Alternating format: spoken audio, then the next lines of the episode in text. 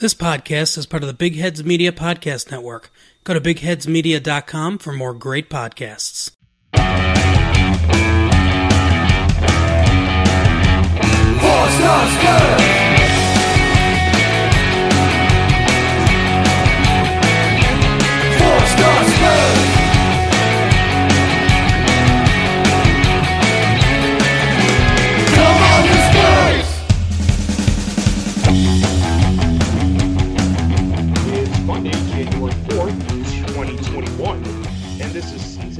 Season 5, episode 18 of the Four Star Spurs podcast. I'm your host today, Tommy. With me this week, we have John, Lovely to be with you as always. Lucas, Hello, hello. How are we doing, boys? and coming back for a second appearance this season, Rick. It's a new record. Yes, Twice in a year. we'll have to extend that. Um, so hopefully everybody had a good Christmas and New Year, of course. But uh, so on the agenda t- for this episode, we were going to talk about some matches. We got some transfer rumors to talk about. Lucas has his locks regarding the FA Cup. Got some questions that we're going to answer. And of course, we're going to preview two matches one of them tomorrow against Brentford and on Sunday against Marine. So first off, uh, last Wednesday we were supposed to play Fulham. Unfortunately, we didn't because it got called off because of an outbreak with uh, on the Fulham side. Um, the biggest issue of that is that it was called off within three hours before the match starting. So, um, rightfully so, Spurs were pretty irate about that. They want some answers, but unfortunately, what that's I mean, what are you gonna do? Um, moving in with that though, we're gonna wanted to talk about a issue that happened last week. Um, there was a picture that got floated around on Instagram. So Sergio Reguilón, uh, Giovanni Lo Celso, Erik Lamela, and uh, from West Ham, Manuel Lanzini, they were all in a picture together breaking COVID protocol not a good picture uh, in terms from PR standpoint. Um, Jose Mourinho already said that Erik Lamela is not going to be featuring in tomorrow's match against Brentford.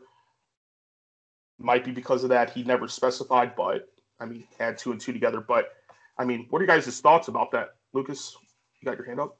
Uh, yeah. Well, I think that I don't think that there's going to be anything unless it comes from the league. I don't think it's going to come from Jose. Uh, I think Lamela not being in the squad tomorrow is going to be less about. It's going to be more about fitness than it is about any kind of punishment. Because at the same time, Reguilón was on the bench on Saturday, so I don't think he would have put Reguilón on the bench if he didn't intend to actually use him at any point. He doesn't waste bench spots. Um, so I, I think that if we needed to use Reguilón on Saturday, we would have. So I can't imagine punishment from Jose being anything that we really have to worry about there. But I don't know what the guidelines are. I think that the big thing is that like these guys need to be smarter. Um, I know that it sucks being cooped up, and they're probably not getting to live the life they want to live right now in terms of going out and seeing friends and stuff like that. But they have to be smarter, and I, I've seen it loads of time. I follow Reguilón and his missus on social media, which is a great follow, by the way. And it's, but I, I see the two of them are constantly out and about, like going down, doing Christmassy activities throughout London and stuff. And I'm like, I just, I wish you guys would be buttoning it up a little bit and staying home because you guys have a, especially from professional athletes like this, it's, there's a lot more at risk. Yeah, and I think that's all going to change now. Um, as of eight o'clock tonight, their time, uh, Great Britain's on a complete lockdown. So there won't be any Christmassy type trips for anybody, um, which is going to make it easier, I guess, than making it up to the uh, individual players to make a decision because, you know, they're young kids and they probably, you know, at times they're not going to make the, the best decisions. But if they're in complete lockdown, they won't have a choice. Yeah. Um, I actually wanted to add this now because it's actually good timing, John. Um, Shubes had a question on Twitter. Um, it was actually meant for John. He brushed up on it, but it said, uh, "My dear fellow Northumberland Parker, with an R rate in England going up and the Downing Street Dipstick likely to announce another national lockdown tonight. Your thoughts on a possible Premier League circuit breaker? So, the gist of it is, John did confirm that there is a lockdown tonight. Um, And oh, I forget the Prime Minister's name, Boris Johnson. Boris Johnson. So- yeah. So I guess he announced that. Uh, but the other issue is like, I mean, what do you guys think about a Premier League break? Because I remember reading last week Sam Allardyce, manager of West Brom, he would have liked to have that, but I don't know. It just there hasn't been really any rumors about it. But what are you guys' thoughts? Um, well, I think that uh, it's been confirmed that the Premier League will not be affected by the lockdown. The games will go on. So now I guess we discuss whether or not they should.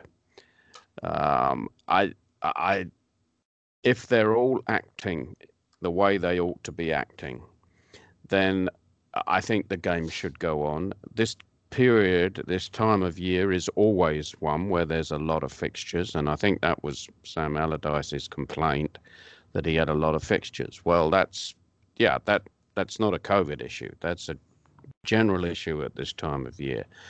And quite honestly, for everybody sitting at home with nothing to do, being able to watch the uh, the footy is is really important for morale. So I'd I'd I would not want to see a, a COVID break. I want to see him continue to play unless the circumstances turn worse. Then it may be necessary. But at the moment, no, I don't see it. Luke? Yeah, I, I think it's interesting because, of course, Sam Allardyce is going to sit there and say, I would like a two week break or something because he doesn't have Europe. He doesn't have the League Cup final or League Cup semifinals.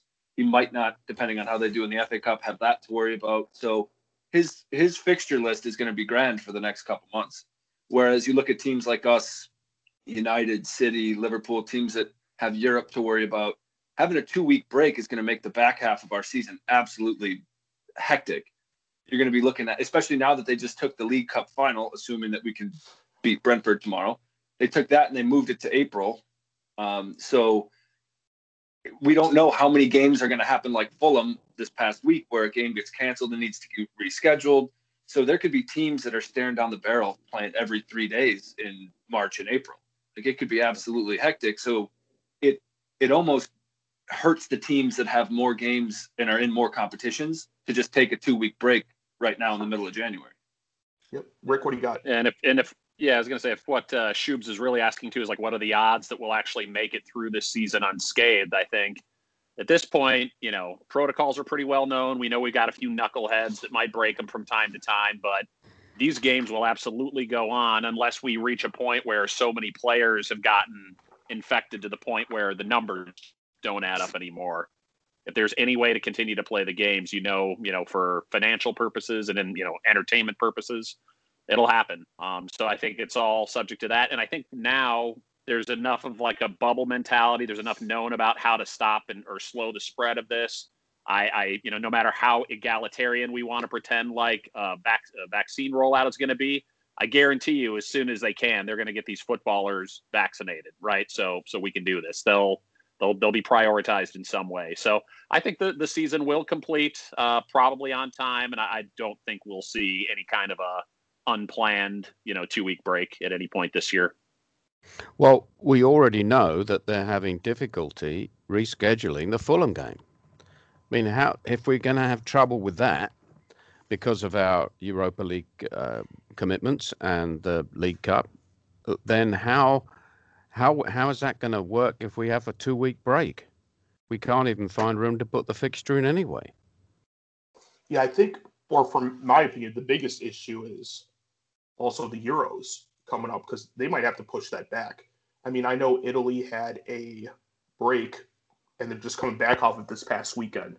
So, like, just with the Premier League, there, there's no break in general. So, how are they going to put that in? And also, the FA's pressure, they probably won't want to do that because England, if they're going to ride the wave of qualifying and the 2018 World Cup, they, I think they're in, at least in serious contention to at least make the semifinals. So pushing it back, they'd probably rather not do that. Yeah. Cool. Um, anybody else have any other thoughts? Nope. Shubes, don't worry. Your football will be uninterrupted unless something really drastic happens. Sounds good. And, okay. and and if you're listening, Shubes, hi, nice to hear from you. Hope you're doing well back there in Tottenham. Hopefully you're staying safe too, Shubes. Yeah. Do you like to see the pictures that you do put on Facebook and uh, tw- and Twitter, of course. Okay, so next up we do have the meaty part of the podcast. We played Leeds United on Saturday. We beat them 3 0. We had goals from uh, Harry, Son, and Toby Alderweireld. Son did score his 100th goal, so hooray for that. That's actually a very impressive milestone, like it or not. Um, I I don't know what I mean. What are you guys' thoughts? Because I mean, realistically speaking, we played the way we that we played the way that Jose wanted to play. Usually, Jose ball, and it fit really well with Leeds because they played like Jose's predecessor, Jose Mourinho. They high they're high flying, go pretty much all out and attack. Um, I think their style suited us. Uh, I think that's kind of one of the big reasons, aside from their shoddy defense and uh, center backs being out. But yeah, I think we did pretty well. John, you had your hand up. Yeah, I mean, if they could shoot on target, we'd have been in trouble.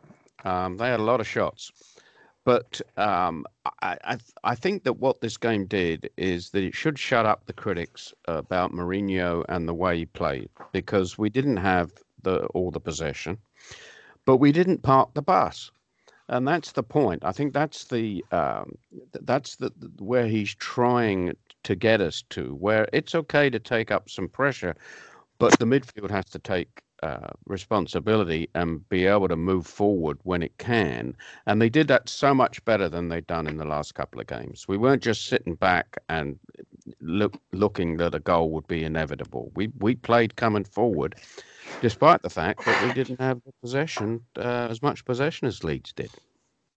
Yeah, and uh, just for anybody that doesn't know, possession was in favor of Leeds, sixty-three percent to thirty-seven. Uh, Lucas, what do you got? Uh, no, I actually agree a lot with what John said. It wasn't as if we just sat there and parked the bus and let them have the ball. Although I would have been okay with that in terms of that game because Leeds has one way of playing, and that's unless you are like the quality of Liverpool, when you only have one way of playing, it makes it very easy to formulate a game plan to beat you. And it, you've seen it where they come out and they beat West Brom last week. They're five 0 at halftime, and then you see when you play the way West Ham did against them, where they kind of soaked up pressure a little bit, hit them on the break, actually pressed them a little bit. You you see the formula was pretty easy and simple as how to beat them. And I think that one of the things we did really well was actually pressing them in their own half.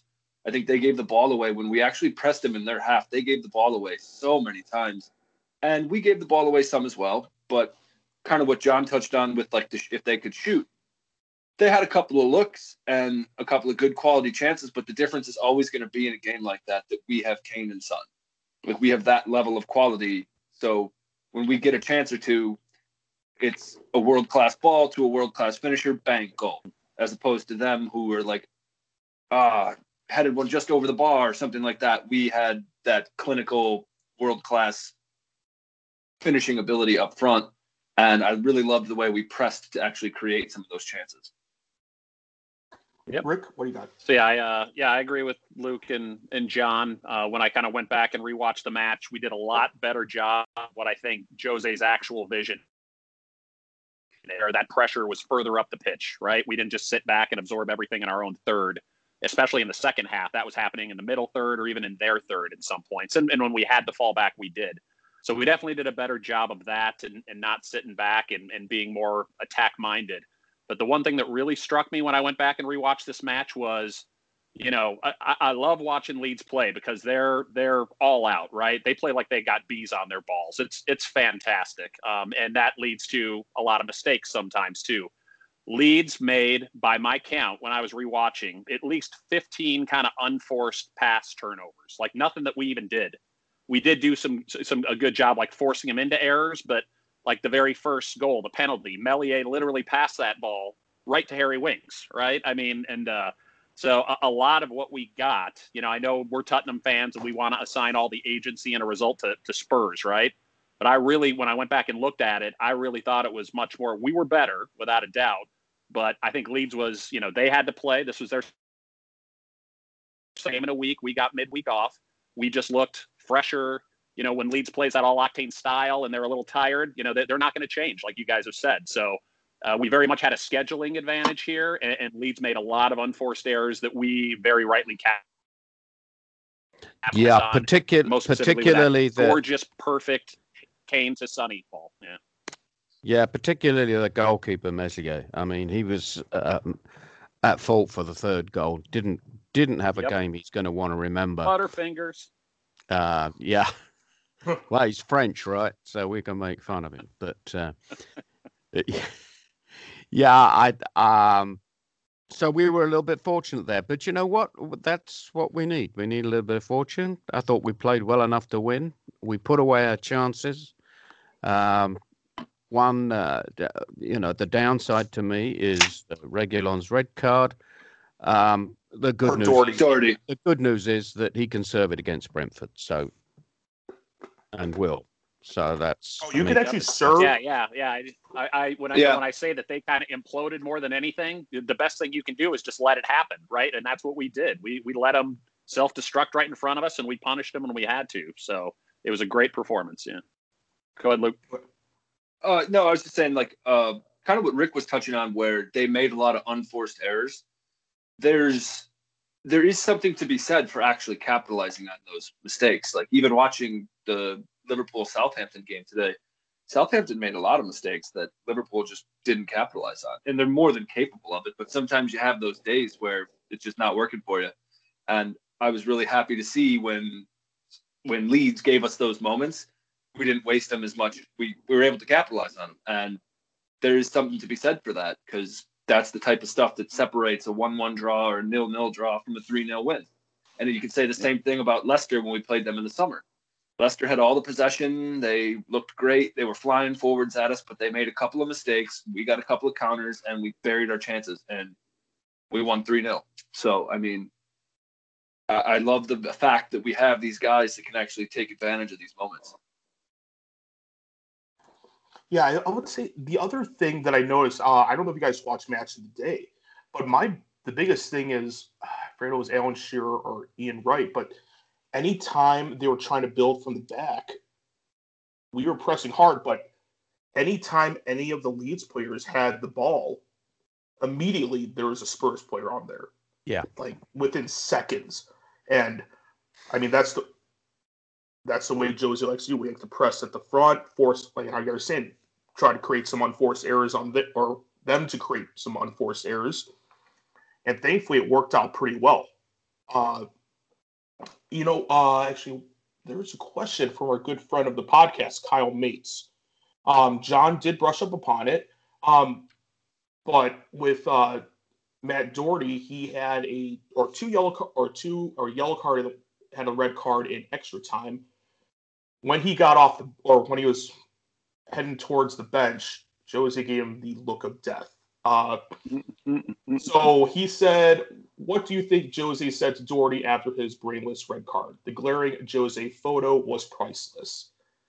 It looked like he was in the dog, clearly in the doghouse for that, but Well, as as he should be, as he should be. Now, the second yellow was a weak one, to be honest. I think, but nonetheless, it could easily have been a yellow card. He was already on a yellow. Um, I think a manager's going to get mad at any player who unnecessarily gets a red card. And um, if Jose wasn't happy, I think he had a right not to be happy. But as I said, he gets to serve it against Brentford, so you know maybe it's not so bad. yeah, and at least Yeah. Ser- well, Yeah. the bonus is uh, Serge. He hasn't played for a little bit, so this kind of forces Jose's hand. So hopefully, Serge Aurier can get a good streak going on and continue his earlier form. Lucas, what do you got? Uh, no, I kind of agree with, with like the big thing John said there was uh, already on a yellow. Um, that that was the part that really bothered me. Not the challenge itself. Why are you making the challenge? It's this late in the game. We're up three, and you're on a yellow.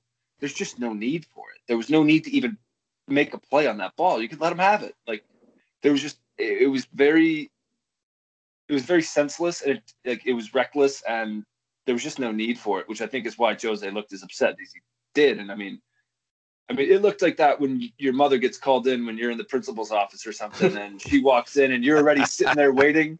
You're already waiting in there, and she walks in, and you don't even want to look up and make eye contact. Just Yeah. admit, like, oh, Or it's like you know you're gonna yeah, get yeah, you're gonna get yelled at on the drive home. Yeah, she has to. She has to maintain form while she's talking to the principal, and she will be eloquent. But the second you get in that car, you're just gonna get absolutely lashed out, and Yeah. That it just looked like Doherty was just like, I'm gonna find my way to the dressing room and just await my verbal beatdown that's coming at me. Yeah, yeah. So when I when I saw the picture, it was it was precious, right? You know that that withering glare from Mourinho was great. And I, I thought of two things that he was probably thinking in his head. Number one is that I thought you were supposed to be the smart one, right? I, I've got Serge already. I don't need you Yeah. going out there and surging up the place. So that If I was one. wanted a re- if I wanted one a I reckless red card, I would have had him play. Exactly. I would have would have brought on Serge. Yeah, I, I don't need both of you doing that business. And then uh, the second thing was I noticed that it looks like Dele's getting called back into the squad. So my my thought was that Mourinho was thinking, you know, there's there's room for one more in that doghouse now. you know, there you go, buddy. You just might have played your way into it. It's quite, quite a bit of rotation. Lucas, what do you got? Uh, just real quick, kind of what Tommy had joked about earlier, though, with uh, like Serge, in, one sense, because it does seem like Serge has kind of been in the doghouse after that Leicester game. Um, but Serge has been the best right back by an absolute mile. So maybe this is a little bit of a blessing in disguise, where it's it's kind of one of those things where, all right, now Doherty, you tag in, you go into the doghouse, and we can see if Serge has learned any lessons when he pops back in. And it's good to see Serge is going to have to be back out front Yeah. again, which is like like, I said, he's been our. Oh yeah, no, Rick, go ahead. Yeah, I was gonna say you always have to have one kid in the corner wearing the dunce hat, right, to make an Yeah. example to the rest of the class. So uh, Doherty just like raised his hand for for wearing that hat in that one. Yeah, um, it- and Aurier's got to do. I mean, that last performance was most disappointing after he had improved so much. Um, and it was the Aurier of old that we all uh, shuddered about. So, as you say, he's going to get an opportunity against Brentford, and hopefully he'll uh, he'll show that uh, his skills are not that that game wasn't representative of uh, of what we expect to see in the future. Fair enough. Anybody have any final thoughts before we go to MVP, LVP? I will take that as a no. Okay, so let's do MVP. If you want to, since this is gonna be a shorter episode, feel free to elaborate. Um, I don't know. We had a lot of good choices for MVP, but I'll kickstart this. I'm gonna say uh, Pierre Emile Højbjerg. I thought, I mean, yeah, Harry Kane, son, both great, complement each other for the goals that they had for each other. But Højbjerg, I'm our friend uh, British Sam. He he brought this up in a chat many times, but I'm like, I knew he was good at Southampton, but I did not realize how much he has worked to the Spurs squad and so quickly. Yes, or Saturday proves it yet again. I think his presence in midfield just it's immense and yeah, I don't know what I don't know what else I have to say about that. If if you're watching Spurs, you know how valuable he is. John? Yeah, um, this is a monumentous occasion. I agree with you, Tommy. And that doesn't happen very often. Um, yeah, I th- I thought it could have gone to Son, uh, particularly with his hundredth goal. I thought Kane had a fantastic game once again, but uh, my choice was going to be Hobo. Højbjerg, sorry. Rick, who do you have? Yeah. Yeah, so I, I came up with a couple here that I thought were deserving, and I thought I was going to be the clever one by saying Højbjerg, right? But you guys are already Oh. on that. So, uh, but I, I've got I've got another one, and I'll tell you about it in a sec. But uh, the one thing I want to mention about Højbjerg is, you know, so again, since I went back and watched and was able to kind of rewind and watch plays multiple times, he's the beginning of like every good thing, right? Like every time we got into a good attack or we scored some of our goals, it started two or three or five passes before that with an interception or, or some kind of a breakup by him. So that's kind of why I thought that he was going to go unnoticed a bit. And kudos to you guys for for noticing it. Um, Harry and Sonny, obviously, their ex, their usual excellent selves. The the la- other person I thought of was Toby, and not just because he, he popped up with a goal, which was valuable. It was one of those patented, you know, uh, near post runners of his, but also just, you know, Eric Dier, you know, he just kind of gets himself into bad positions sometimes. And, and that happened a few times in this game. Toby was always there. Whenever we needed a long, accurate diagonal, Toby was there. So Toby was just his rock solid self, and he gets the goal. So uh, I'm going to give him uh, the my MVP since you guys were already on my my sneaky one. Sure. Lucas, who do you have? Uh, mine's cliche. I said Harry. Um, just it was just another class. I, I thought about Son, but I mean there was about 30 minutes there at the beginning where Son was a ghost, and he seems to have those hot and cold runs of form, and it's good to see him get a goal here because there was a there was a bit there in that like first 30 minutes where I don't think I saw him once. And so it was great to see Harry consistently being the guy that was carrying the ball forward and finding those open passes and switching the field with these long balls. And so it was, I thought Harry was magnificent the whole way through, um, which is just kind of what we've come to expect at this point. Only Harry Kane can take a game where he gets a goal and an assist and make it seem mediocre. Um, just because we've we've just gotten so used to it. It's like, ah, just yeah, he was okay, I guess. Like just a goal and assist, and now he's become the first Premier League player ever to score against every Premier League opponent he's ever faced. Like Oh, stats like I was yeah, not aware of that. yeah, just stats like that that are just so minuscule. We're like, oh yeah, just Harry, another stat here, another stat there, whatever. But I mean, the guy just once again, he was just on top of this game, and he just I, I thought he was my MVP. Fair enough. Yep. Rick, Yeah, you're right. Uh, just just to kind of follow up on what Lucas said real quick, and then we can move on. But uh, you're you're right about Sonny. That first 20, 30 minutes of the game, he was having that thing where it seems like his, his feet are frozen and he doesn't have like any touch. You know, it just we've seen that happen to him, and it, it happens for a couple of games at a time. And as soon as you see it, you're like, oh God, he's going to be bad today. So to see him turn it around and, and put in some excellent free kicks, and then to just that perfect, perfect timed finish on Harry's cross. I can't tell you like how complex and, and immaculate that play was from beginning to end. So he shook it But off. they make Thank- it look thank they you. make it look so easy. It's like I know, I know, and, and the I d- know. degree of difficulty on that is just mind-boggling. And you're right; they make it look easy. That that was the other thing I wanted to bring up about Son because you guys just remind me like he's been hot and cold whether it be in matches or just for stretches of matches. But my issue, or but here's the thing: like he scored a great goal. It was a very steep angle, in my opinion, at least.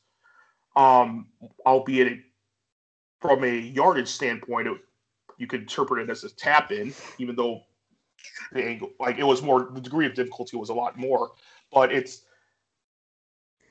even though fans like us or around the world have the perception of Son as, oh, he's been hot and cold, but like last season, he got the goals when we needed, when Kane was out. Like, for the most part, he delivers when it's needed. So, unfortunately, I mean, I'll take the good one, the bad, of course, but it is what it is. So, thankfully, we kind of pick things up again from the previous games and we're firing again where Son and Kane are in sync with each other. John? Uh, yeah, I, I just wanted to follow on from that. I thought he had a better game uh, against Leeds than he had in the previous two games. He he was really quiet, and I was glad to see him coming back to more of himself. The, the the question that I have is: Are the defenses changing because they're aware of his potency, and is he being less effective because he's being defended differently? I mean, opposition have got to look at the tapes and say you can't give this guy uh, that kind of room, uh, that kind of space, and so maybe they're closing that down, which is not as evident on the TV as is uh, uh, because you follow the ball, you're not following, um, you know, the player. Uh, but I, I wouldn't be surprised if teams are beginning to, to shut down on that space for him to make it harder for him. Fair enough. You know, the nice thing about that, John, is that with Harry Kane in the same side, it really gives you that that dilemma that you can't solve, right? And what I've noticed is more teams are really being more aggressive and pushing up on Harry to limit his ability. You know, like they're on him right away and not allowing him to make that turn and release Son. That's how they seem to be attacking it right now, and not necessarily trying to take Sonny out. They're trying to take out his source, but uh, uh, which is allowing him to continue to go on this scoring run. But uh, at some point, you know, they might have to think about that. You know, what they're doing right now, isn't working necessarily because the Harry and Sonny connection uh, just kept up, kept rolling last week. Well, that, oh, sorry, Lucas. I'll be very Oh, quick. yeah. But that was, I think that kind of leads to another thing, though. Like, if people are covering Son because how on fire he is at times, this leads to opportunities for other players. So, like, Adamo, he's playing more of an attacking midfielder right now. So, this might be more of an opportunity right now for him to get more goals in. Or Bergwijn, for example. Yep. Like, instead of, like, I think the big thing about him is like, yeah, we know that he's more of a defensive forward right now. So like, if you're watching hockey, you know Pavel Datsyuk, he's one, one of the known uh, defensive forwards in the NHL at the time. So like, you know, he's got that. But the other thing is, he Bergwijn also creates space for everyone else. So this might be an opportunity for him to actually take advantage of that as well. Lucas, Yep. what do you got? Uh, no, I just uh, I know we kind of went off a tangent, so we'll go back to LVP in a second. But um, I just want to That's say fine. again with the the Son and Kane thing. I mean, just again, it's a couple days after New Year's, and we're halfway through the season, and they've already tied the Premier League record for most goals between a pairing. So, and I don't know who was the other one. Was it like Sheringham and someone else, or? But I mean, Or probably and, Sun uh, Shearer. Shearer. yeah. Oh, oh, cheer. Even better. Like it's Kane and Son have tied that record, and we're halfway through the season.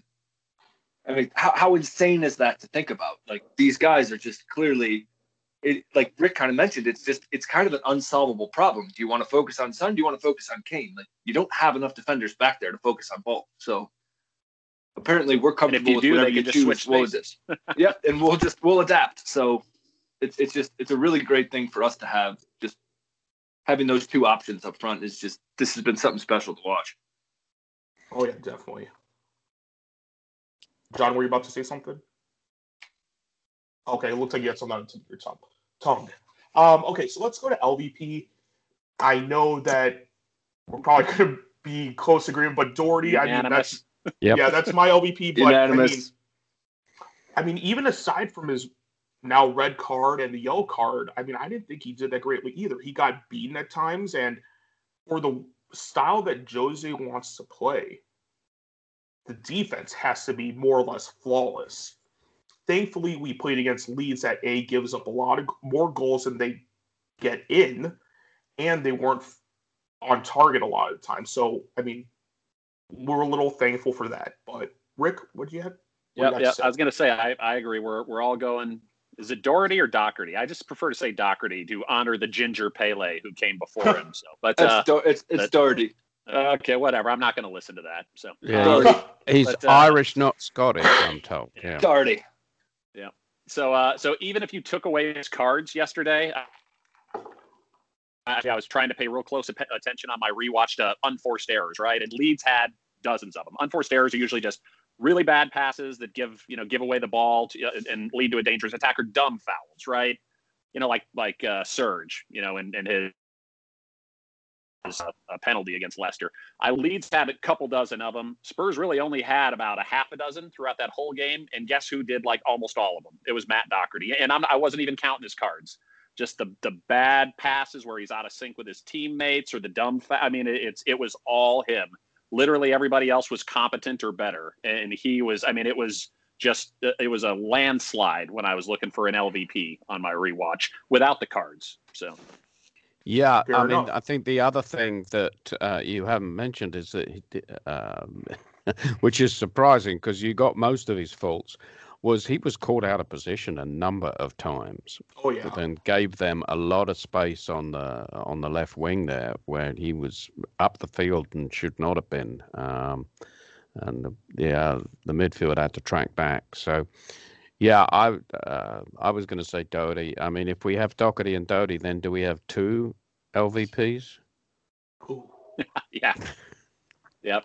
Mine'll be Matt Doherty. Yours can be Matt Doherty. Yep. Yeah. Pete Doherty That's from fair. the, Yep. the singer. Yeah. That's a whole nother story. Lucas, what do you got? Uh, no, obviously mine's Doherty as well. Um, my my thing is with him, Uh, like even you guys had said before, like take aside Rick said it, take aside the cards themselves. he hasn't really found his role yet, and that's been massively disappointing. And I get the argument that he's coming from a system where he was asked to bomb forward as a right wing back, and now he's being asked to play more of a true right back. So I, I get that that is a it's a big switch and it's an adjustment, but it's been like six months now, almost or five months, whatever, and he's been getting plenty of minutes, whether it be rotating Premier League starts or Europa games. He's been getting lots of opportunities, and you've just really yet to see him click into that new role that we need him to be in. And whether it be missing passes, being caught out of position, bad runs, like even that Stoke goal, the goal that Stoke got, he took a poor angle on that to actually get back, and then Hugo got beat at the near post. But he could have cut that out. And then you took other things like the mistakes. Everyone loves a good everyone loves a good jab at Serge for the ability to do something stupid, but Doherty's now conceded two penalties this year and got a red card. So I mean, Yeah. it's on top of not actually playing well. So it's making me a little bit nervous. I'm really wondering when he's actually going to click into his new role, or if ever, because we really need him to.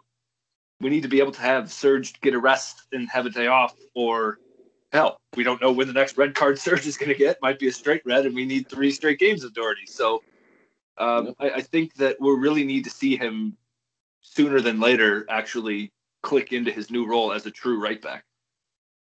To- totally agreed, Luke, and and it's just really surprising considering how good he has been for Wolves. You know, and he's yeah, he's Premier League ready. You know, there's no adjustment here for him. There's really not. So it's been.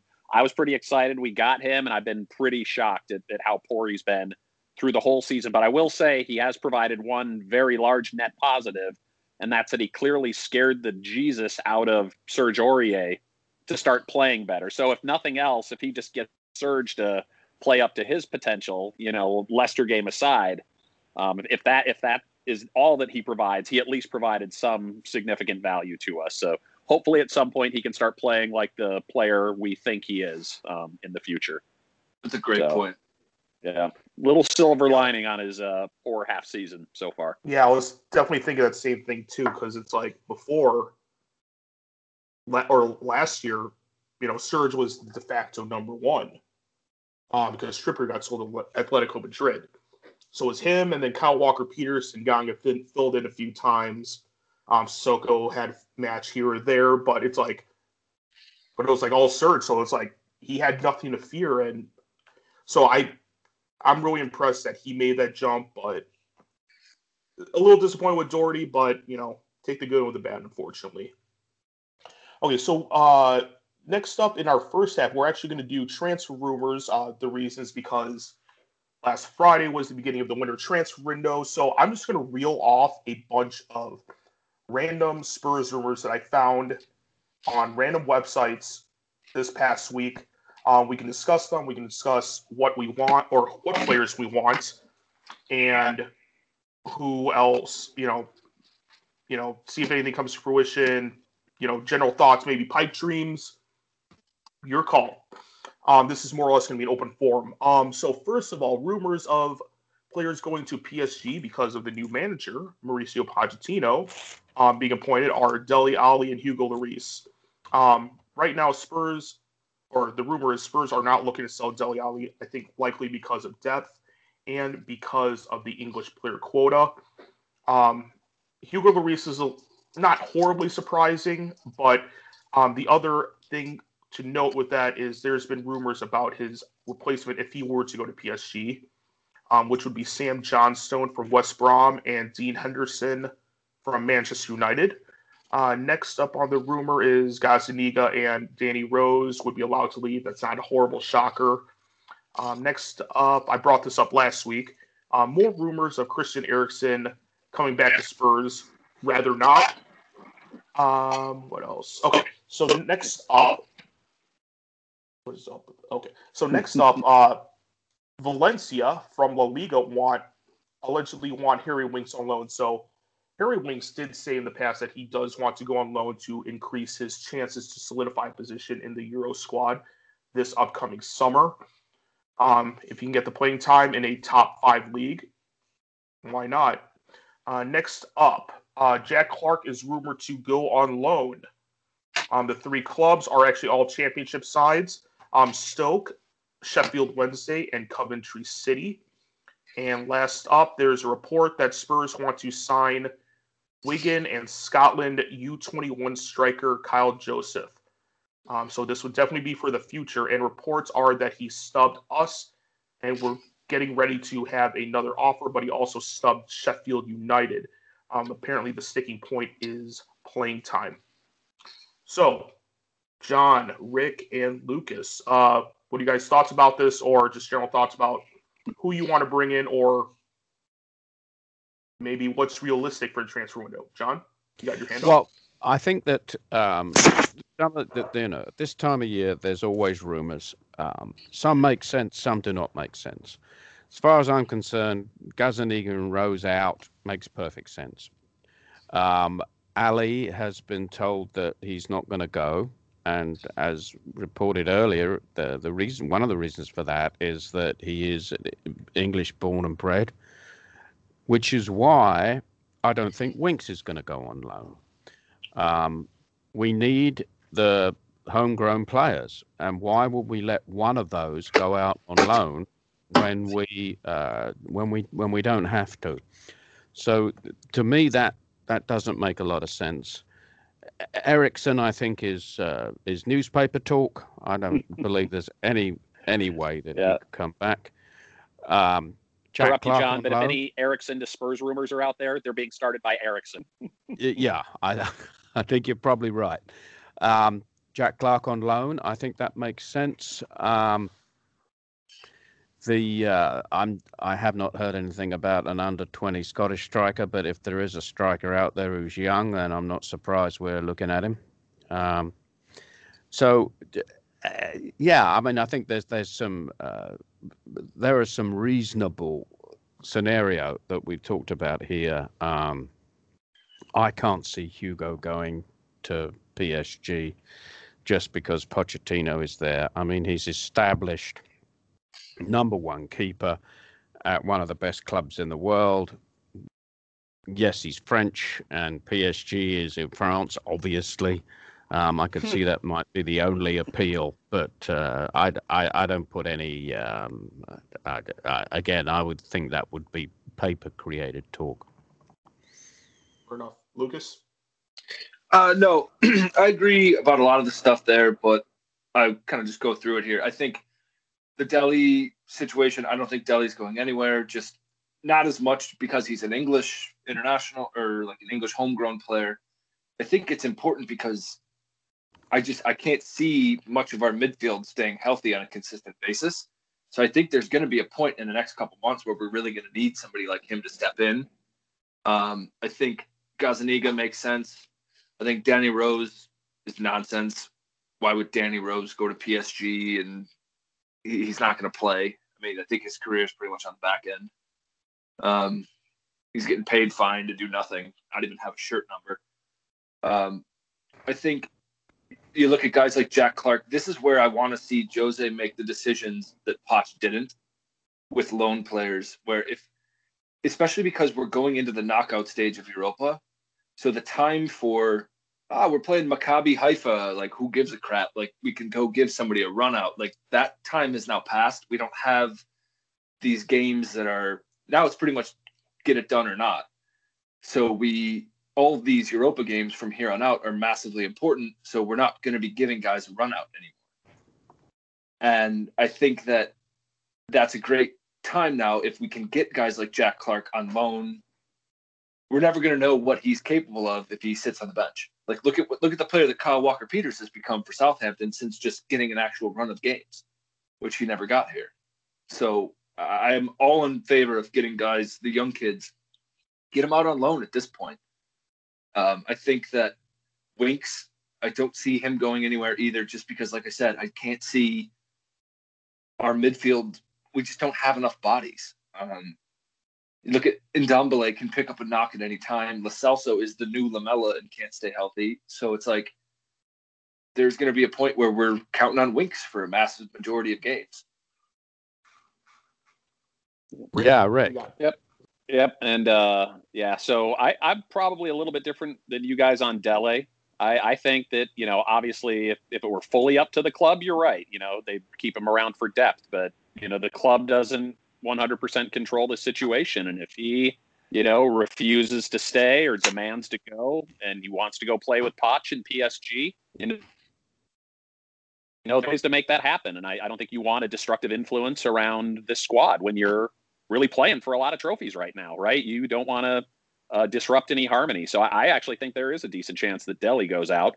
But I'm not too worried about the depth because I think we've got a plenty of attacking depth with what we have. The two positions I would be concerned with if we were going to address them in the January window are more depth and improvement in quality, you know, in, in our center halves, right? I mean, Toby and Dier have done a very great job, but either one, you know, Toby's a little old and Dier, Dier can be a little injury prone and error prone. So having something there, Sanchez does not seem ready in any way, shape, or form to me to be trusted. We don't know a thing about Rodon yet. So I'd be worried about that. And then uh, defensive mid. If PEH goes down, we are in deep, deep doo doo. So uh, trying to shore that up could be good. I don't think Sissoko or Winks or anybody that we have on the roster right now has anywhere near the skill set to do uh, what he does. Um, so those are the two. Uh, I don't watch enough of like other leagues to come up with recommendations for those, but those would be the two areas that I would want to address. And one last thing, Hugo to PSG in January is I will bet anybody a million dollars that does not happen. There is no way that will happen.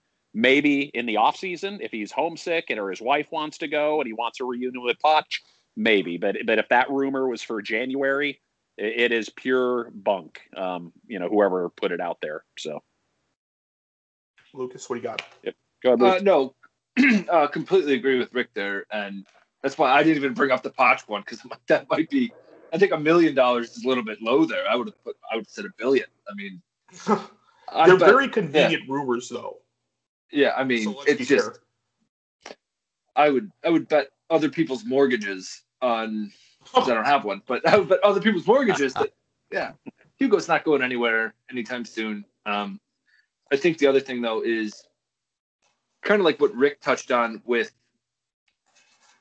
the January window. Like if you're expecting things in, um, I, I think it's it's kind of pipe dreams with Levy, and I don't want to say that Levy's not good at what he does. And I think we actually owe him, as Spurs supporters, I think we owe Levy a bit more respect than we give him. He's usually the first guy that we just cut the back off of. But at the same time, I think he's done a great job. But you know, Levy's not going to do any business in January unless we come out on top. And when you're trying to buy in January, it's very difficult to come out on top. Because if you're trying to buy somebody off someone in January, the people who are the sellers hold the cards. They don't have to sell you, but the only exception being if the guy's contract is coming up in the summer or something and they've got to get a buck. But it's very hard to actually win a deal in January if you're looking to buy. It's very easy to win a deal in January if you're looking to sell. And I have never known Daniel Levy to lose a deal. So I, I don't see us, unless we get some awesome deals, I, I don't see us landing a lot of potential talent in January this year. I agree with you, Luke. I think that that's absolutely right. Levy is not a January transfer guy for all the reasons you stated. And I don't think we have a desperate need for anybody right now well, with the squad we've got. Here's actually a question, though. Um, is rumored to go back to Benfica. His loan spell, not been great. Uh, had some playing time, but nothing really notable or groundbreaking. So I, but the other argument is we could get somebody cheap, but I think the other argument is kind of like the mold of Harry Winks, where some players might be on the brink of actually getting a spot in the upcoming Euros, Copa America squads, etc. They might want to seek out a loan. I mean, do you think that's even remotely possible? And if so, what like what positions would you be looking at? I, I don't uh, I don't believe we have players that would be so selfish that um, they would forego the opportunity to be part of Tottenham this year just because they want to be in the in the Euros. Um, I'd like to think that anyway. Fair enough, Lucas. What yeah. you got? Uh, A hundred percent back in what John said. Like if it's coming from our guys, especially the guys that have been here a while, like, and that's why I thought the Hugo thing was so silly. Like, I mean, Hugo's been here before. I mean, before we were even sniffing Champions League, winning Champions League games and stuff like that. Like these guys are this close to winning a trophy. I mean, if we can do Brentford tomorrow, it's like they're one game away from winning a trophy with Spurs. So these guys, I mean, there's there's no way that they're going to be like, ah, oh, you know what, I put in eight years for this, or five years, or however many years, and then, ah, but I got to make that Euro squad. Like they they want this as bad as we want it as fans, like to win a trophy here. It's the whole reason Bale said it a million times. He's like, I came back to win cups. Like I, I want to win trophies here. And also, Yeah. I think uh, the arg or we are definitely different from ten years ago because ten years ago we brought in Eidur Gudjohnsen in to help get Champions League, which was successful. But I think I would like to think that a our goals and the team's mentality is a lot. It's it's a stark contrast compared to 2010. But of course, your opinion is your opinion. I'm just throwing out there trying to drive a conversation. Um, anybody have anything else for transfer rumors before we head into Luke's locks? Take that as a no. Okay, so Lucas, take it away with your uh, with your betting. All right. Gamblers out there, get ready for some free cash. This week, of course, we have no Premier League action this weekend, but we have some FA Cup, which is always a great time to make a bit of cane. Let's do Villa at home to Liverpool, and we're going to take Liverpool, or excuse me, Villa plus a half a goal at home.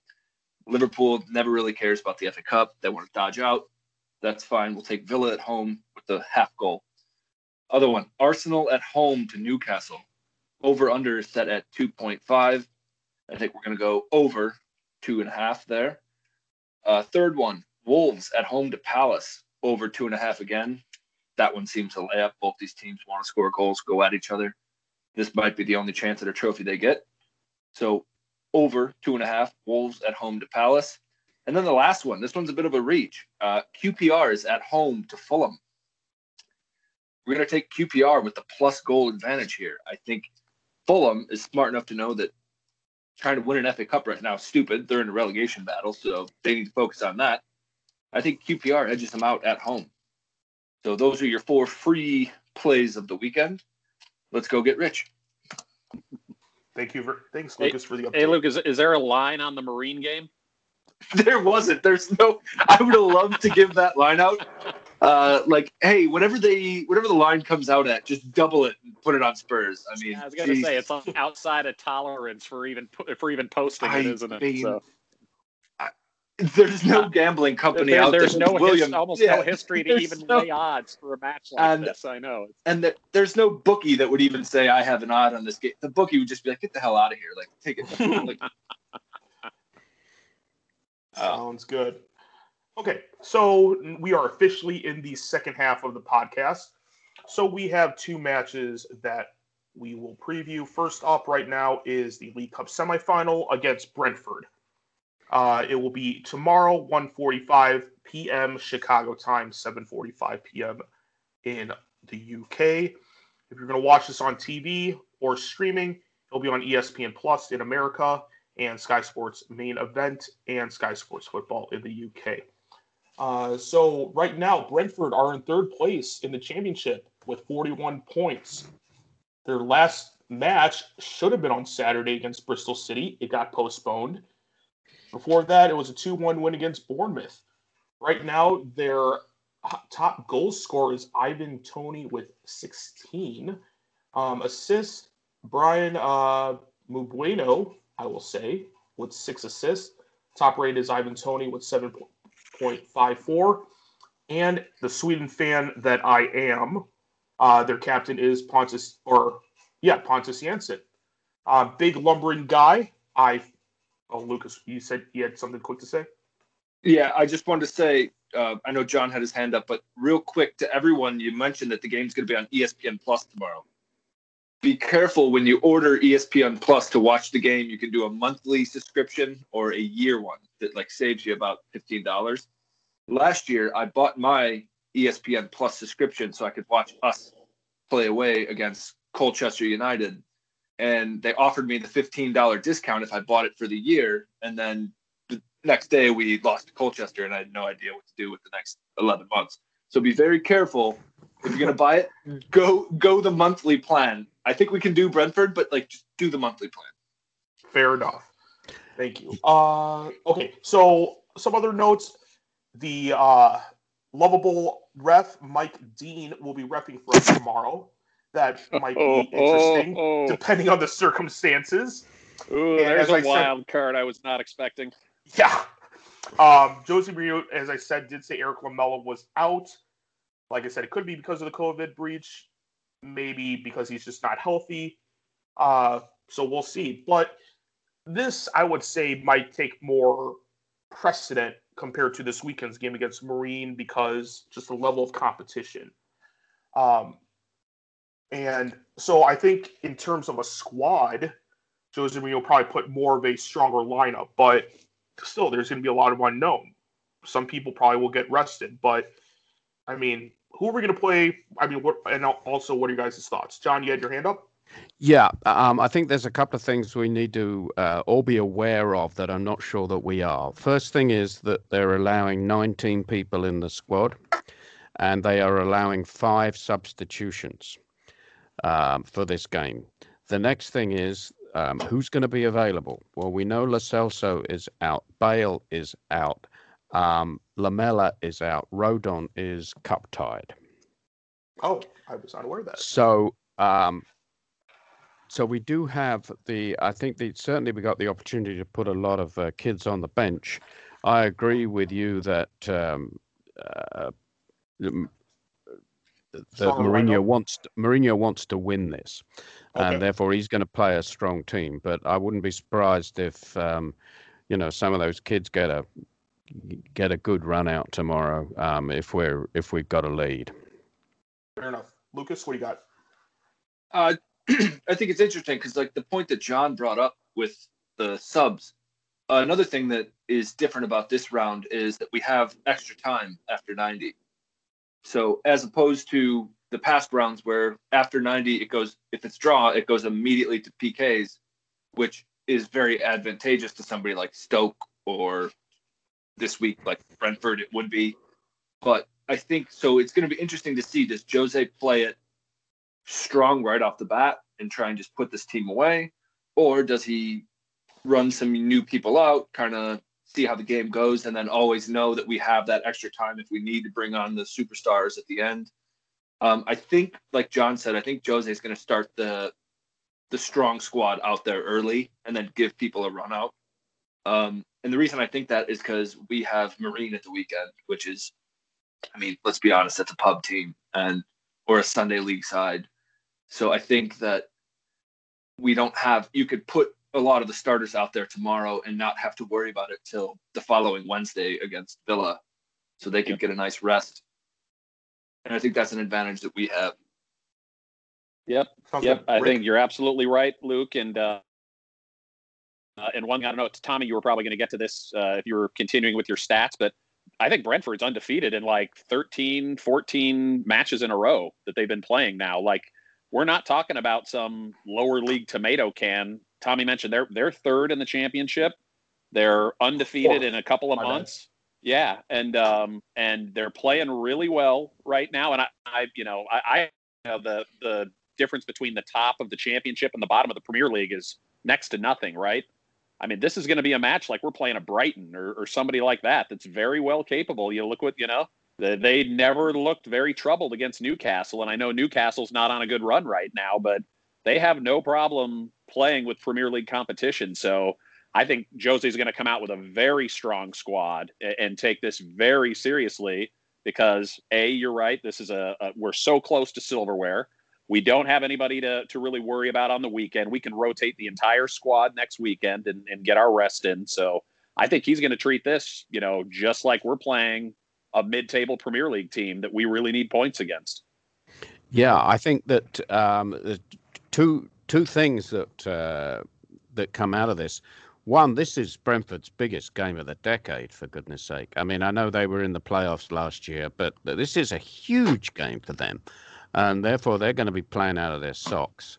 Um, and the other thing is, uh, and we're going to touch on this a little later about resting people for Saturday. Um, normally, uh, you the, a team would put his stars out against a lower club because the spectators want to see Kane play. They want to see Son Yep. play. Well, there won't be any spectators. So I don't know whether that'll make a difference. We can talk about that a little bit later. But this is going to be a massive game for Brentford. They're going to be up for it like crazy. And uh, yeah, I, I think we need to start strong and then ease off if we can, rather than the other way round. Yep, total, totally agree, John. They're they're going to be coming for us, and we're going to need to be ready for it. Lucas? No, I, I 100% agree with what John said. I think that that's the way to play it. And even he mentioned the playoff last year. Like this Brentford side was, they lost in extra time in the championship playoff final at Wembley to Fulham. And Oh, they yes, lost I do in ex- remember that. Yeah, they lost in extra time. Like, and it was a freak goalkeeper mistake. Like, they were this close. Like, they were inches away from being in the Premier League this year. And so I think there's an extra chip on their shoulder because you look at what Fulham's done and you're like, that's not too much to write home about. Fulham's looking like they could get easily sent back down. And I think Brentford has a chip saying, hey, we could have been here and we could have done better. So I think they would love nothing more than to come to the best stadium in London or in Britain and beat Tottenham Hotspur. I think that would be, like John said, it's the game of the decade for them. And you got to expect them to be fully up for it. So I think the way to treat it is absolutely put a strong lineup out there, end them early, and then bring on some, bring on some five subs. Fair enough. Yeah, um, Jose will be apoplectic if we do not play well in this game. Yeah, I well, I would be He wants too. to My- win this. My only thing is, if we can win ugly, so be it.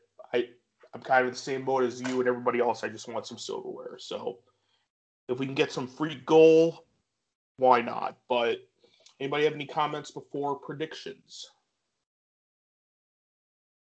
Okay, so if this comes true, we might. uh, It sounds like, or I think we're all in the general belief that we're gonna put a stronger lineup. Um, but let's see. Uh, Rick, you want to go first Sure. Um, I, I like I said, I, I'm taking this very seriously, but I, I kind of like the way we're trending right now. I think we were kind of in that little valley. We had that down patch where we had a few draws, a few losses. We didn't play well. I, I was very encouraged by what, what I leads. I feel like our, our trajectory's headed up. Seeing Sonny and Harry score, I think they're going to be hungry for more. So even though I think Brentford is a is a very tough assignment, we can't take lightly. I still think we probably uh, win comfortably. I'll I'll say three one. okay, and who is scoring? Oh, that's right. I, uh, I'm not used to doing this, so uh, let's let's do Harry and Sonny, and uh, let's put uh, Tanguy on there. He uh, he's he's had some nice shots, and um, he's shown a lot more attacking impetus lately. So I'll I'll give him one. Sounds good. Uh, Lucas, what do you got? Uh, I have 3 0. Uh, two from Kane, one from Lucas. Okay, John, what do you Um, got? I'm gonna I'm gonna go two 0 um, with uh, Kane and Vinicius. Okay. Okay. Yeah, you guys took all my potential scores. Um, you know, I'll say we'll comfortably win 3 0, and I will say Son. Huh. Who? Son, Moura, Lucas Moura, and Dele Alli. Kane might not score, but I think he'll at least get some assists. I'm. Let's be fair; he's probably going to start. Okay, so next up, we are going to preview our game against Marine FC. They are in the Northern Northwest League. They're currently in sixth place. Doesn't mean The a lot what to us because Northern Northwest. Uh, where are you? Oh, they're member of the both Liverpool County and Lancashire County Football Association. So that's what division they're in. Um, so as of right now, okay, so Anthony put in their most notable for having the most the longest serving manager in post-war English football. Whoa, Roly Howard score occupied the post from 1972 to 2005 for a total of 9, 1,000. 975 games. And Jesus. yeah. And his last match was in May of 20 or 2005 was a 1-0 defeat against Everton, but in the Liverpool Senior Cup final. So of course, there's not a lot that we know about them um, just because of the coverage.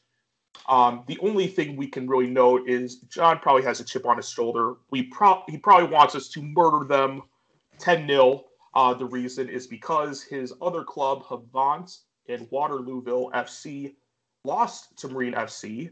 Um, if if they actually won, they would be playing us. So, um, yeah, it's uh, it's haven't Oh, have it. I'm sorry. haven't or Waterlooville. Yeah, and I I I don't know. saw that Havant sounds better.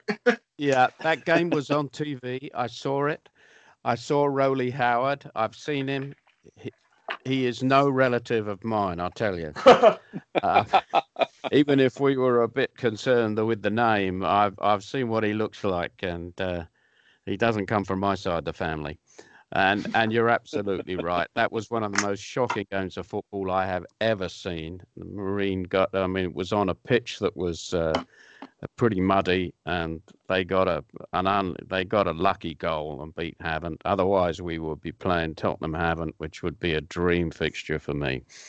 But uh, yeah, I um, I I love the cup. I love these kind of games. Um, it was interesting to see when. Um, uh, when I saw the Marine game being televised before, that they don't have a stand on one complete side of the of the field oh yeah, because it's a bunch of They- houses. They back up onto houses, and um, at least one of the people in those houses has built a little tree house so that they can sit in that and watch the game, which I think is lovely.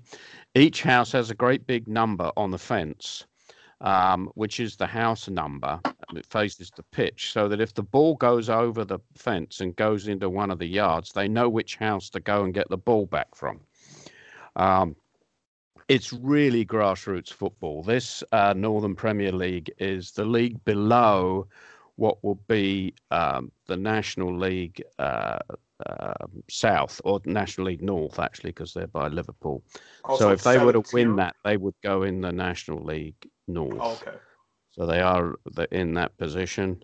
Um, this is going to be a great day out for them. Um, just a just a great time. It's really really sad that there won't be any spectators in that little stadium. I think that they can they can get uh, four and a half thousand. I think it would be wonderful to do to do that. So um, Side note is, I saw that they were selling shirts and programs. They it sounded like they were at least close to or already covered like the gate costs that would have if they had fans. Well, And they I had- did. Yeah, they Oh, lost also- twenty thousand dollars. They lost twenty thousand dollars because of, um, I think, not being able to get um, fans in. But uh, I think Steven Gerrard donated that twenty thousand dollars to him. Okay. And also, I saw another interesting tidbit. Jamie Carragher, he's sponsoring. I think he's sponsoring the shirts for this match. It may have been good for Jamie him. Carragher, not not Okay. uh, Gerrard. Yeah. And the uh, the Spurs fan site cartilage free captain is sponsoring the butt. Have you guys seen that? Oh, I was not Yes. aware of that. A Spurs fan site is sponsoring Marine in this match. I believe they raised like almost ten thousand dollars to that level of, of sponsorship. And uh, if you look at the Marine players' butts, you will you will see uh, something Spurs related on there. So they, they they've done a great job of replacing that lost revenue um, by selling virtual tickets, um, getting. I mean, it, it, the, they're they're going to do fine out of all this. Yeah. Wait, like words on the butts, like butt of their like their shorts. Yeah, on on Like- the rear end of the Marine players, and I, I don't know what they're. I don't know if it's just like the logo of the website or if they've chosen some other art. But yes, if you happen to get a close up of the Marine players' butts, you will see Like Spurs women- sponsorship on, Oh, like actually- women with the on there. The But tracksuit- we wanted to make sure that tracksuit they, juicy, they made a lot like, of money on the off of this once in a lifetime opportunity. Exactly, exactly. Yeah. wow. So, Yeah. I Hang, actually hang on a minute. Hang on a minute. Why do the Marine players need a bus? Don't they normally take their bikes to the stadium? I mean, I don't see why they would need a bus. I'm referring to their derriere, John, their butt. Oh, oh I thought you were But- joking, John. yeah, no, but I, oh, I um, thought I- I thought you said bus. Oh, your the butts. Okay. Yes, so the I rear actually- end. So I actually found the article. So if you just search cartilage free Captain Marine FC, you should be able to find it. But if you can't, it's the article dated on December 14th of last year, written by Sean Cahill. And what it is, is that the campaign raised $11,794, which is equal to 8,857 pounds. And it's the hashtag give Cardi free the butt so be on the lookout for that, ladies, gentlemen, and boys and girls. Yep. So that that so that's actually a very nice gesture, and yeah, not too bad. Spurs, Spurs fans have stepped forward and really helped support this little club, and it's uh, it's something we can all be very proud of. Lucas, what do you got? Well, I thought it was just I thought it was absolutely hilarious and cool that Marine put out that uh like because there couldn't be away supporters, they put out the any Spurs season ticket holder gets a free like admission to any Marine game next year. Which I thought Oh, was absolutely hilarious and fun. I mean, hell, if we were playing like Everton or Liverpool away and there was a Marine game, like I would absolutely, excuse me, Everton, Liverpool, one of those, and there happened to be a Marine game on the same weekend. Like that would be a fun drive up. I mean, it's never a fun drive up from London to Merseyside, but like I would absolutely make a stop to go see Marine play, being like, wow, this is gas. Like just for the fun. And that's why I love the cup so much, is like shit like that that happens. Yep. Yeah, I'm with you, Luke. Yeah, I'm looking at the map. It's outside of Liverpool, so it's at Rossett Park in Crosby, and there's actually a two stations, Blundell Sands and Crosby, which is in close proximity, and Waterloo Station. Not the Waterloo in London, of course, but Yeah, it will be a train, not a tube, Tim, Tommy. oh yeah, sorry, yeah, my bad. so yeah, actually, I might actually consider I going was gonna say, what district? What district would that be in? Like Yeah. District Forty-Five. Yeah. uh, District Five for you Mighty Ducks fans out there. But uh, yeah, I, w- I think for my next trip to London, Tommy, your own personal YouTube or uh, your own personal uh, Google Maps right here. And yeah. anybody No, but I needs w- I- directions, just call Tommy. He'll he'll look it up for you. Yeah. Well, for those who don't know, I did read a uh, an atlas like back and forth like every day in preschool when I got home from preschool. So I know my map or I know my geography relatively well. Yeah. I Unfortunately, don't know should your have done more tube of it. so well, but yeah. Yeah, well, I that's actually the wallpaper of my iPad, but that's a whole other story. Lucas, what do you got? I was gonna say it's also we have the London Tube map as Tommy and I have it as our shower curtain. So, but the other thing though about Marine, the thing I love about the FA Cup so much is I watched like everyone, like as John mentioned with like the numbers, everyone knows the numbers like on the like the fences to say whose back garden a ball gets kicked into, but I think my favorite part was actually watching the player interviews and how excited they were when that draw like if you looked at Spurs, like when we draw, if who, who would you want to draw? Like we want to draw someone that sucks, someone that's 80 leagues below us. We don't want to draw Liverpool in the first round of the FA Cup because we want to win it. But for these guys and these players that they all have other jobs. These aren't professionals. There was the one guy that you saw the interview. He's actually a physio at Liverpool. So he was asking the players as he's like taping their ankles for training that day. He's like, "Hey, so if uh, Son breaks into the box, what should I do?" Like, this is a guy who's a physio and he's wrapping ankles and he's like, he's asking like Liverpool defenders, like, "Hey, so what do I do against Son like and Kane?" Like, I mean, it's just so special, and I, I love the fact that that's a thing. And when they announced, like, when you watch it, when they had the draw, they were like, "Come on, please be a Premier League team, please be a Premier League team." And it just so happened we were top of the league at that moment. They drew the top, they drew the number one team in Britain. Like to them, that was the coolest moment ever. And so for us not to at least appreciate, and us, Tottenham Hotspur and FA Cup, we are the kings of the FA Cup. I'll hear no other arguments. first non-league team to win it, and ah, but I mean, it, it's so special, and like I loved every bit about that. And are we going to go wax them by ten goals? Yeah, probably, and they know that. But to them, that'll be the greatest moment. And I'm like John had mentioned earlier, it just it's such a bummer that there can't be fans in there. Imagine the half and half scarves that say Marine and Tottenham Hotspur. Like those would be in every pub in Merseyside for the next century. Oh, guys will be dining out, or would be dining out on that story for the, re- you know, for the rest of their lives. Um, yeah, abso- ab- absolutely. And I'll tell you something else. Spurs fans now will follow the progress of Marine in the league. They'll follow the progress of Marine in the cup next year. Um, there'll always be a little bit of, uh, you know, I think that uh, Spurs supporters will will now become a little bit of Marine supporters too. So.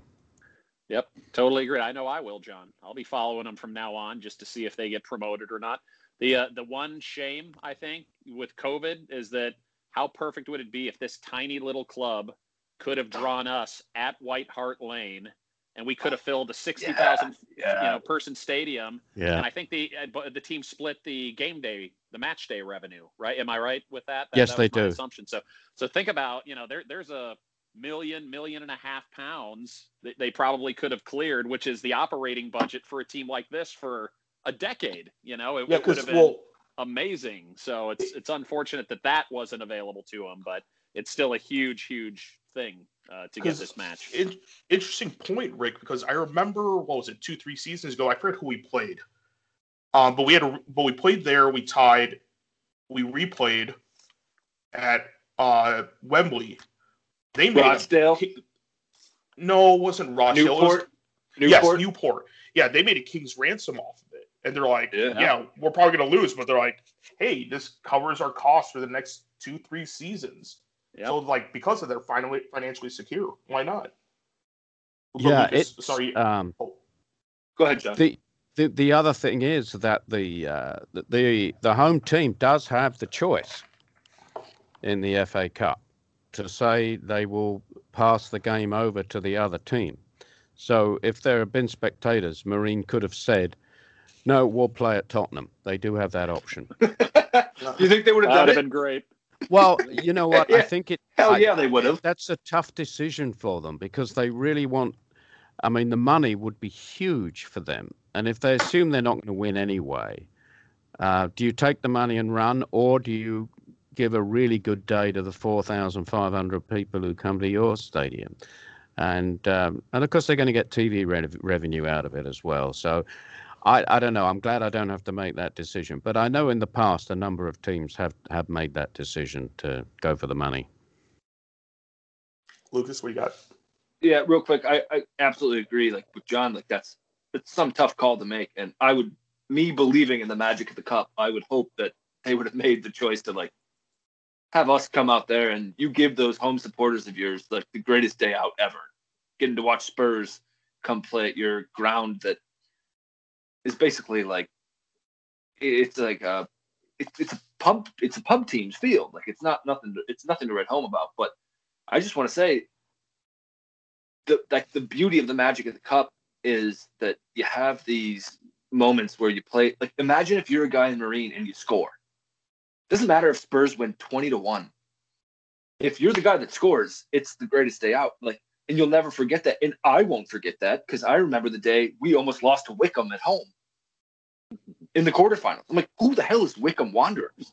Yeah, But I'll never forget the time that they almost beat us. and it took a Dele goal and a late Son goal in the last minute off an assist from Sissoko. Like, I'll never forget that because it was Wycombe almost came to White Hart Lane and beat us. So that's why I love this competition so much. And now Wycombe was way, way more qualified than Marine is. But I mean, it's just, it's so special. And I'm, as much as I want to see us just go out there and wipe the floor with them and keep clean sheet, I'm like, I kind of hope there's a guy out there, that Marine, that gets a goal because he'll never buy a drink in Merseyside for the rest of his life. Yeah, um, and we also know that the entire soccer population of the country, apart from Tottenham supporters, will be rooting for Marine, um, not just Arsenal supporters. Yeah, I don't I don't really blame them, but you know, And you know, if you if you go if you go back in your history, and I'm sorry to bark on about Havant and Waterlooville, but they got a tie in the third round away at Anfield against Liverpool, and they were ahead twice. They were one 0 up, and they went two one up, and they ended up losing Oh. three two. But uh, yeah, it's a it's a great competition. Lucas, what do you got? Go ahead. Yeah. Oh, just to add on to what John was saying, there's a guy I watched all that. I spent like days watching just Marine player interviews, and there was a guy that's who a massive Arsenal supporter. So for him, this is this is like my childhood dream. If you gave me a chance for to score against Arsenal, it'd be the greatest moment of my entire life. And it's like to think that this guy who plays for Marine has the opportunity to go score against Spurs, like it, it, you just can't say enough about it, how cool it is and how special it is. So I'm really looking forward to Saturday, or excuse me, Sunday. But obviously, I think we're gonna wax them. But it's just it's awesome and it's so special. Yeah, I think it was 1968 when Yeovil Town knocked out West Ham 1 0 with a goal by a guy called Rashford in about the 88th minute. Um, he hit it from way outside the box and it went, it, the screamer went in. And they played that goal every week on Match of the Day for decades. I mean, that was a goal that was everybody was talking about, and Rashford still he still doesn't buy a pint anywhere he goes So pretty much everybody immortal, wants right, to hear the story of when he scored that goal. Surprised he doesn't have a statue. Yeah, What, what year was that again, John? I think it was 68. 68. Oh wow! So this was like right after like West Ham prime and the the Bobby Moore Oh, days yeah, where with- they were. yeah, like, I mean the the pitch. top If you of the think heap, the huh? pitch was Yeah. thick, if go back and Google it, and you look at the pitch because it, it is. I mean, to say it's bad is an understatement. Nice. but there we go. FA Cup, love it. Yep. Fair enough. Okay. Um, so let's keep this, or I'll keep this kind of quick. Um, so like I said, it, we are we're believing that League Cup, the League Cup against Brentford tomorrow, will be a stronger lineup. So is there are there any players that you want to see play against Marine on Sunday? Like, I mean, for me, I like to see Tanganga play. Um, Gedson, I, I don't know if he's leaving or not, but I mean, give him a go. Let's see what he has to offer, you know, type thing. Jack Clarke, same thing. But I mean, is there anybody that you really want to see, or at least get a look? Rick, No. Yeah. Well, I guess I guess we all have to think about this because we'll have to choose goal scorers, and we're going to Yeah. have a na- list of names that we don't know too well. Um, thinking back to some of our qualifying in Europa and some of the youngsters we saw come in and some garbage time there. The one kid that caught my eye was uh, Harvey White. He just looks Oh, like yes. he's got some real skills and tricks, and and it's not like empty flair either. You know, he seemed like somebody that was always in the right place. His movement was great. He was just always kind of the ball seems to find him.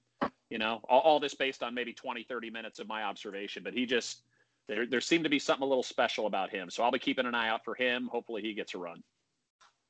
sounds good. Yeah, I'm actually looking at the under 23 squad.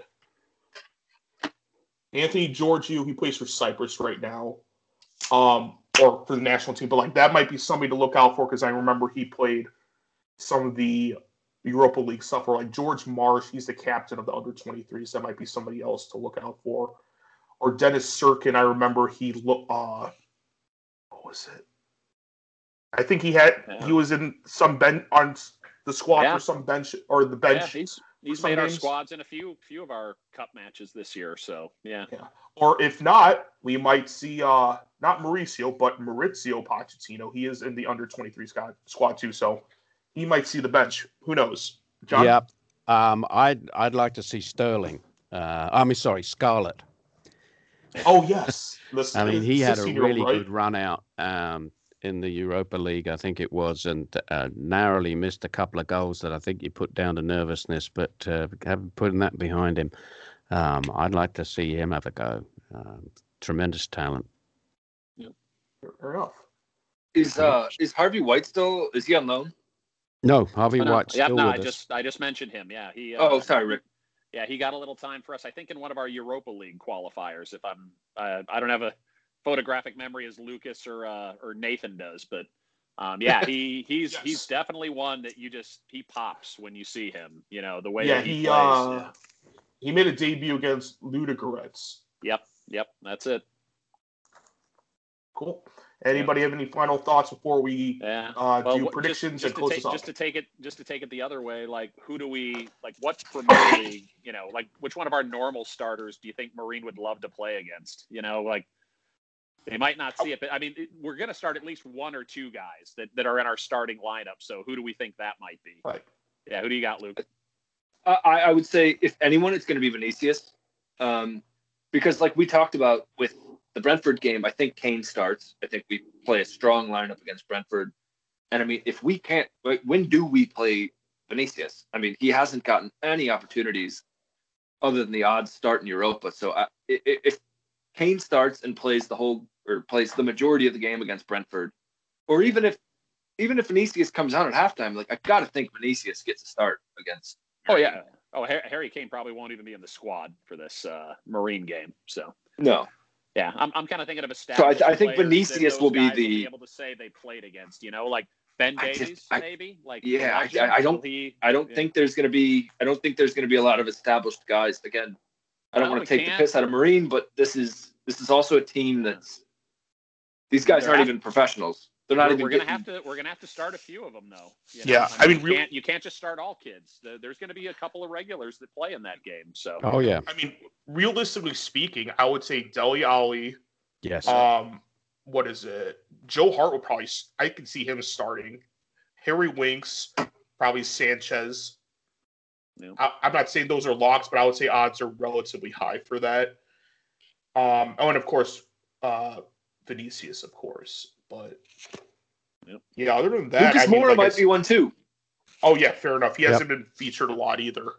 and that'd be So- kind of cool to say you played against the guy that scored a hat trick to send his team to the Champions League final. yeah. Oh yeah, Would- definitely. yeah, would would you be tempted to uh, start Hugo in goal just for this match so that all the Marine players could say they faced a World Cup winner?